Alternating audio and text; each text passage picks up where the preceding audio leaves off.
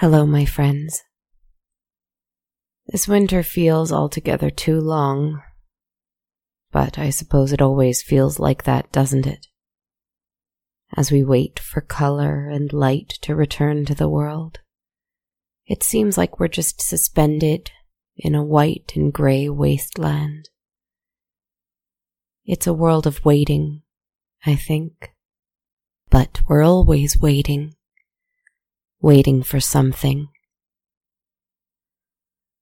I am in no white tiled cellar anymore.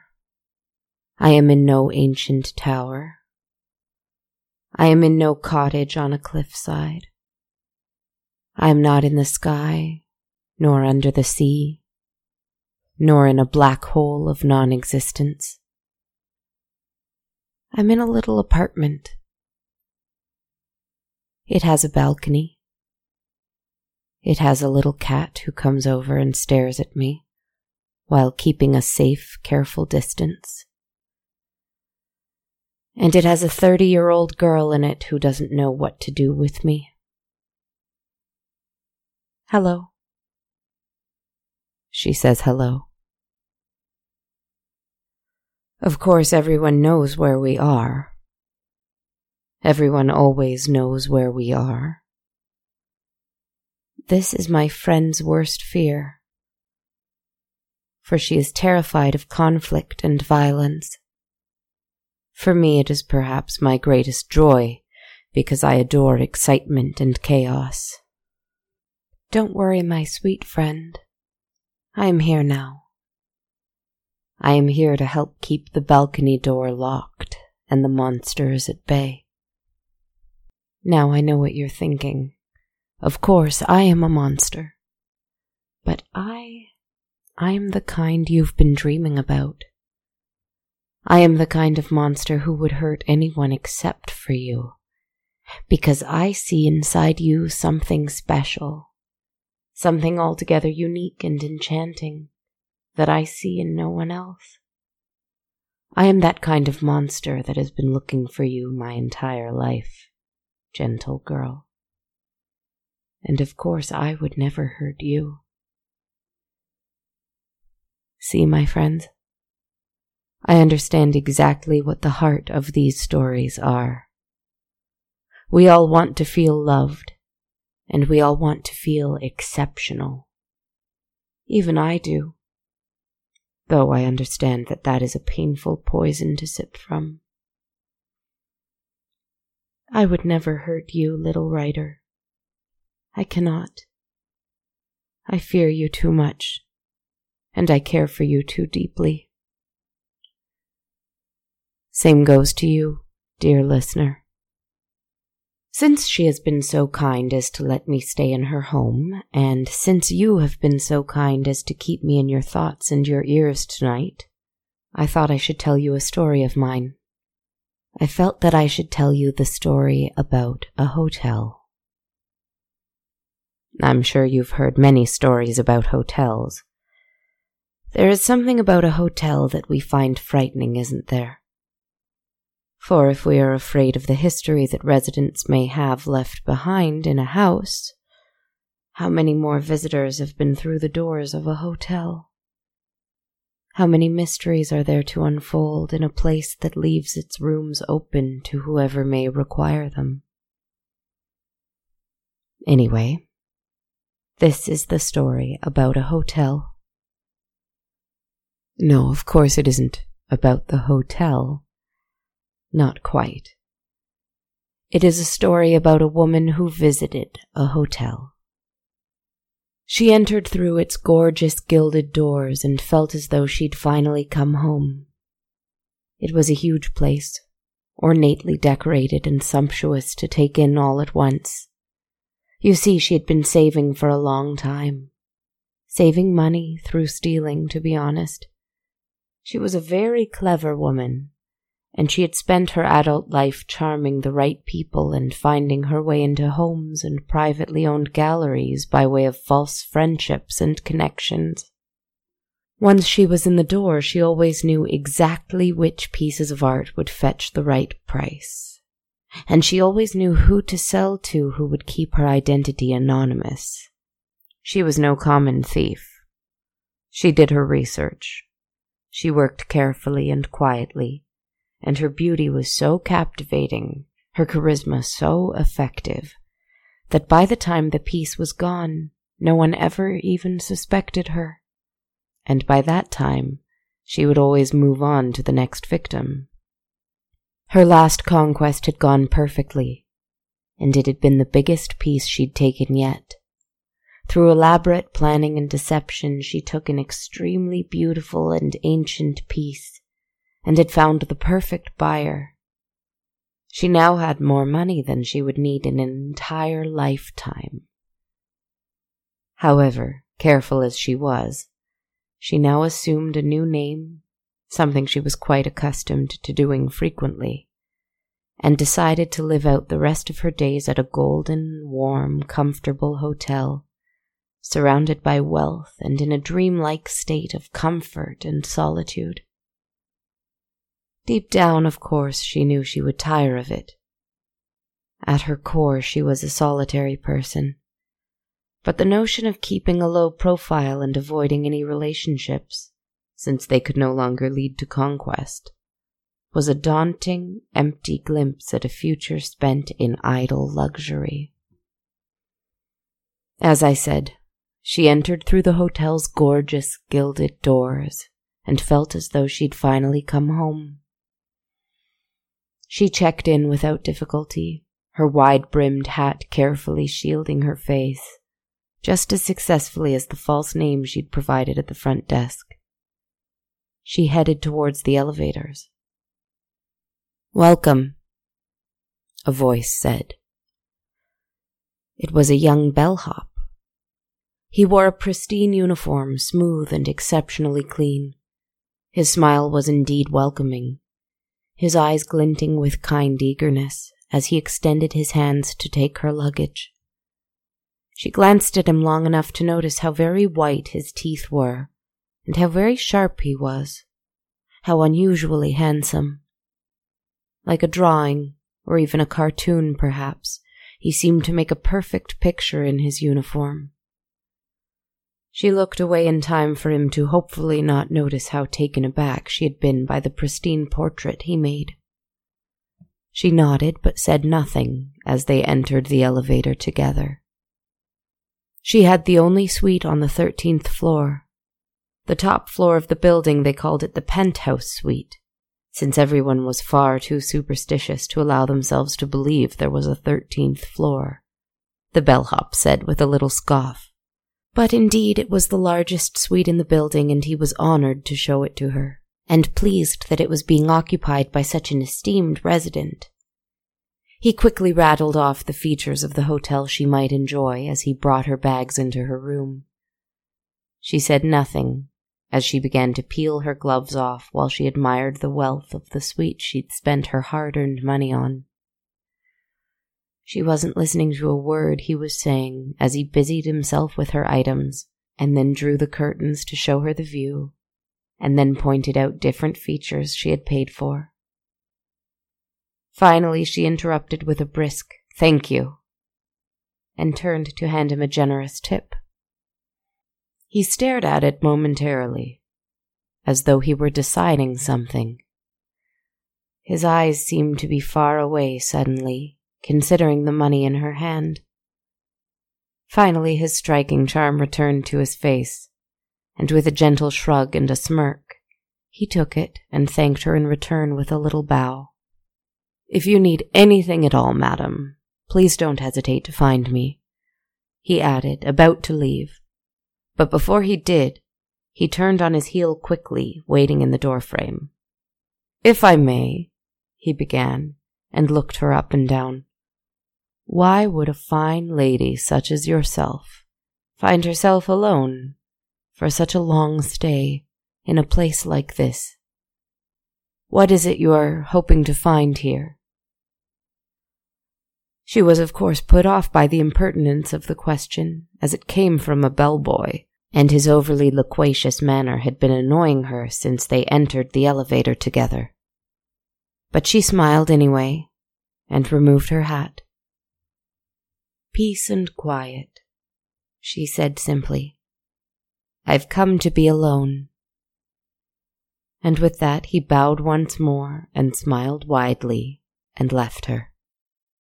Her first week passed nicely enough. She enjoyed reading in the sun by the nearby riverside. She loved taking her tea in the lounge. She would sit in the lobby and indulge her passion for art by finally trying her hand at sketching the people she saw. She was allowing herself to learn who she was when she didn't have to be so focused on money and thievery.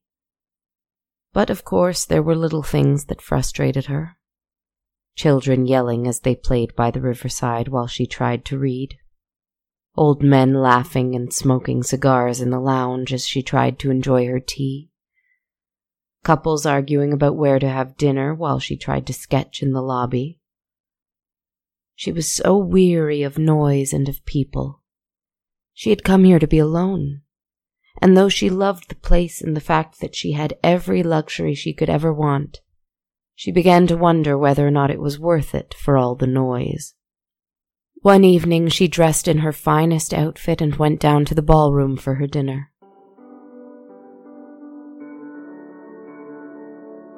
She ate one of the finest meals of her life and she listened to a small orchestra playing fine music. It would have been perfect if it weren't for the laughing couples, the shouting drunkards, the graceless dancers. And every few minutes or so, a person ventured over to her and asked her to dance. Some even went so far as to pull up a chair and sit with her, attempting to make conversation thinking a wealthy lady alone in a ballroom had to be some kind of terrible mistake, some kind of open invitation, even. She politely declined every offer, but each overture secretly infuriated her. Finally, one person came over that she did not expect to see. It was the bellhop. With his characteristic grin and his confident eyes, he asked her to dance. She was about to scold him. She even glanced around momentarily to find his manager. But in his crisp uniform and with his gleaming eyes, she bit her tongue. She was more intrigued by his audacity than she was offended. She took his hand as they danced, she wondered at how she should be feeling embarrassed with him in his uniform and with his silly little cap. But his confident demeanor was so strong that she couldn't bring herself to feel that. She asked him, Surely you're afraid of someone seeing you dancing with a guest while you're meant to be working. I am not, he answered simply and laughed a little. It's almost as though I'm invisible sometimes he said. And indeed, no one seemed to notice them dancing. The servers, the hosts at the restaurant, the conductor of the band, the other patrons. No one noticed. So, why should she feel embarrassed? And he was a brilliant dancer. The ease with which he guided her around the floor brought a smile to her lips. Have you found your peace and quiet? he asked her, an eyebrow raised. She sighed a little. Sadly, no, she said, and glanced at the other hotel guests with what wasn't even disguised contempt. Everywhere I go, there is someone looking, someone laughing, someone wanting to know my business. I want no one to know my business. I fought hard to be here, and I should like to enjoy it without interruption. At that exact moment, one of the people she'd rejected earlier passed by her on the dance floor and openly gave her a cruel look and muttered a terrible curse in her direction under his breath. He passed by looking for another dance partner, his ego obviously wounded. The woman dancing with the bellhop kept her eyes on him, and her eyes darkened a little as she whispered, I'd give my soul to be left alone here. The bellhop leaned in towards her so that she would hear him when he quietly asked, To whom? She let the words sit for a moment, and she did not move. It was a strange question, and one she didn't know how to answer. Instead, she simply pulled away a little from him and smiled sadly, answering, To whomever might want it. And she turned and left. She went to her room. She turned off the lights and crawled into bed. Who indeed, she wondered, would even want a soul such as hers?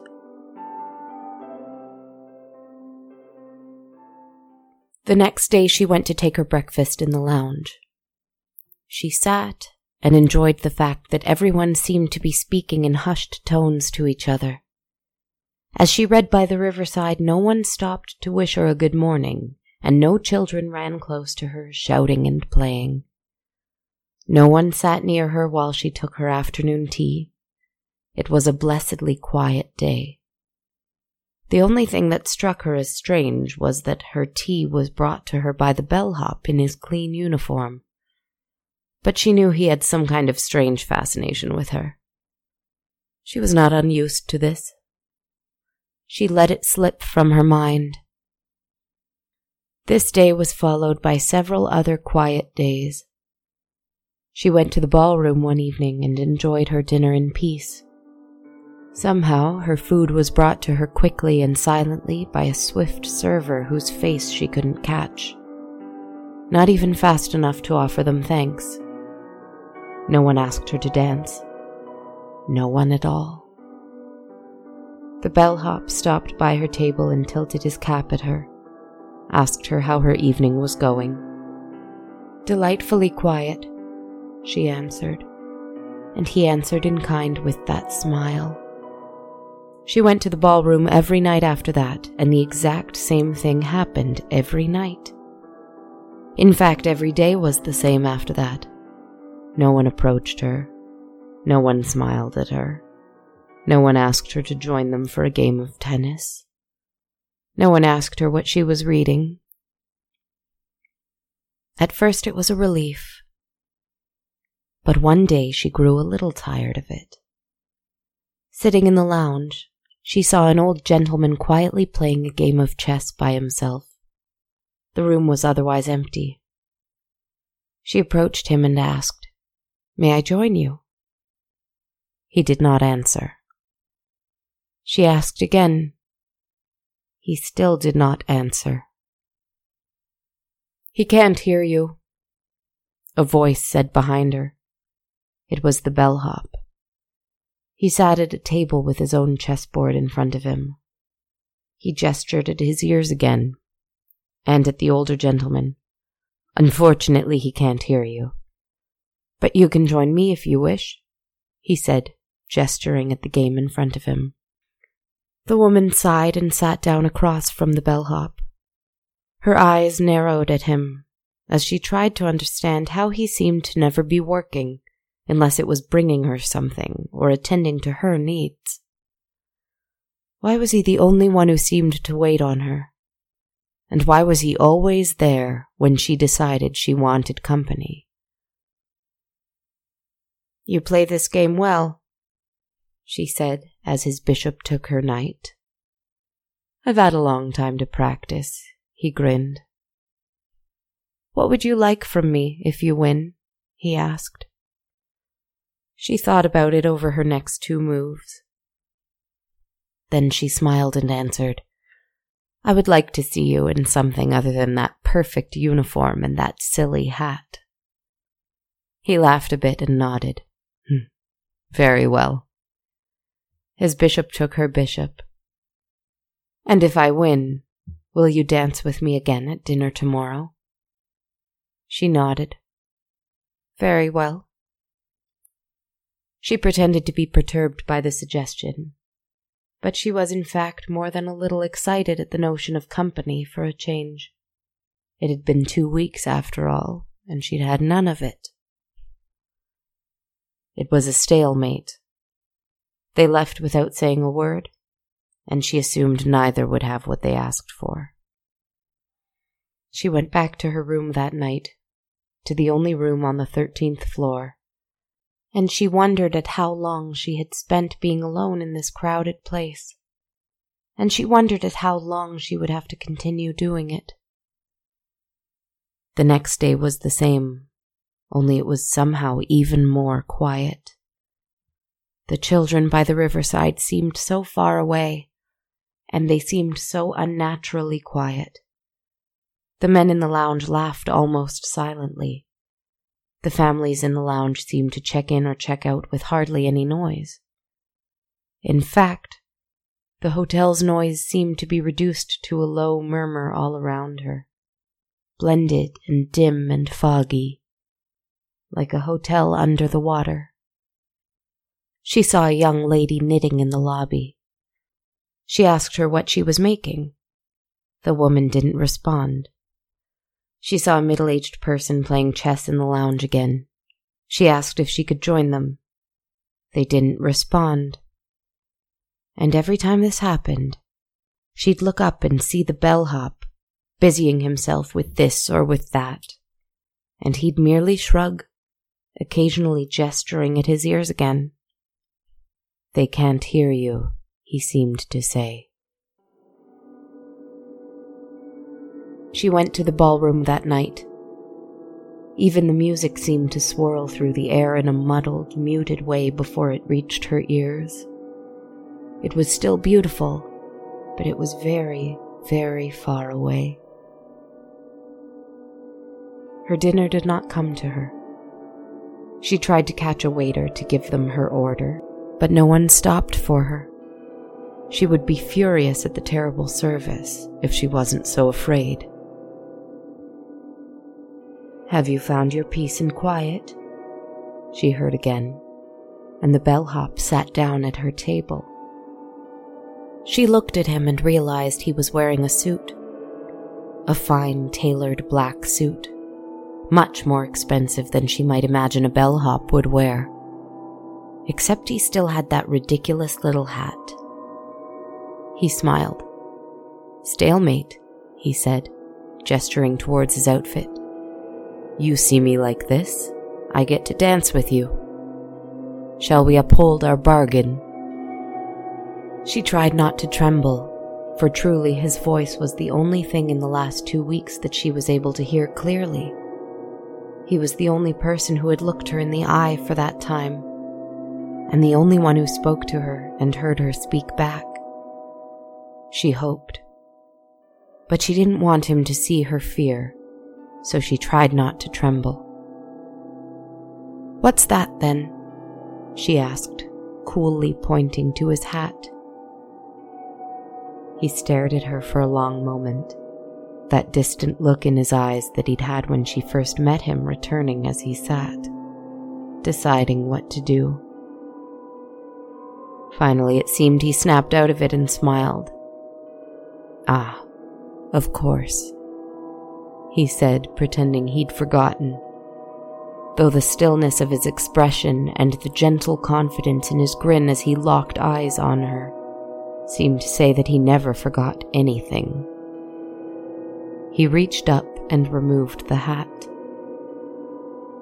Sitting nestled in his hair were two horns, glossy and black.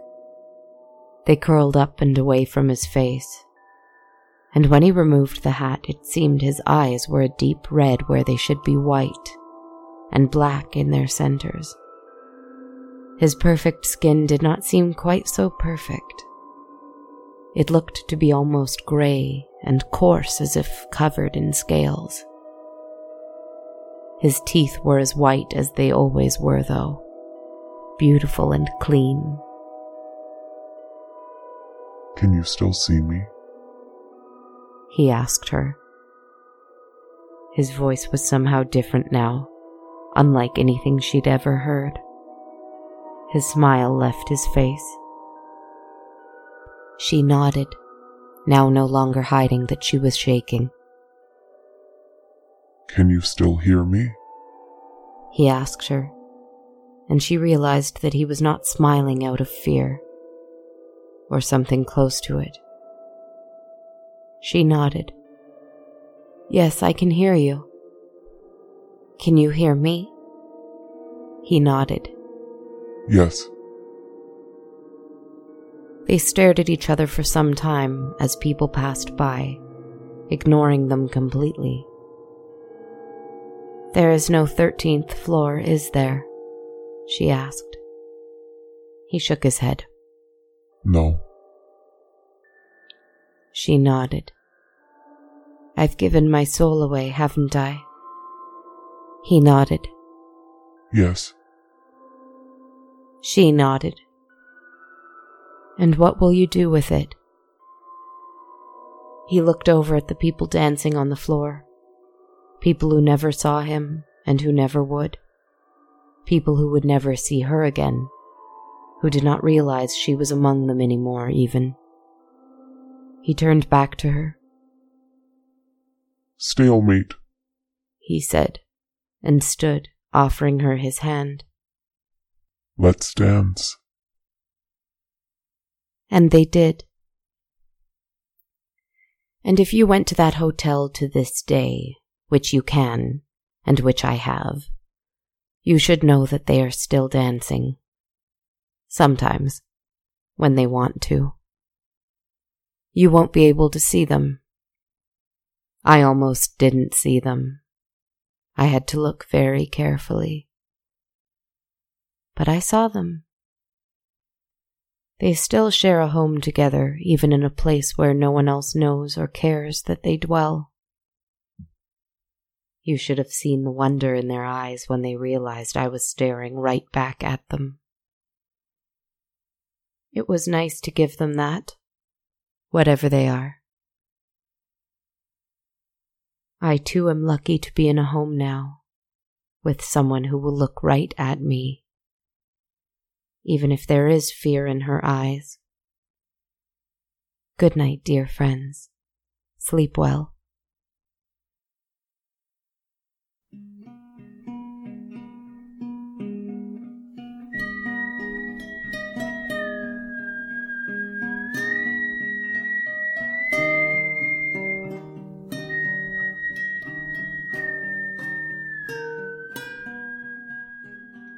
Hi, everybody, and thanks so much for joining me for episode 91 of On a Dark Cold Night.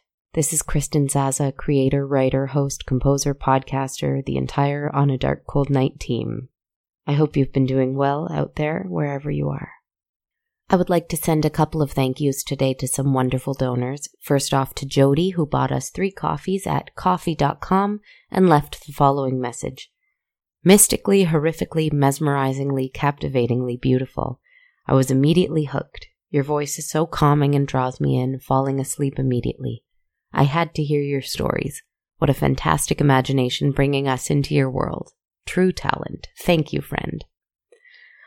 Wow, thanks so much for the donation and for those very, very sweet words, Jody.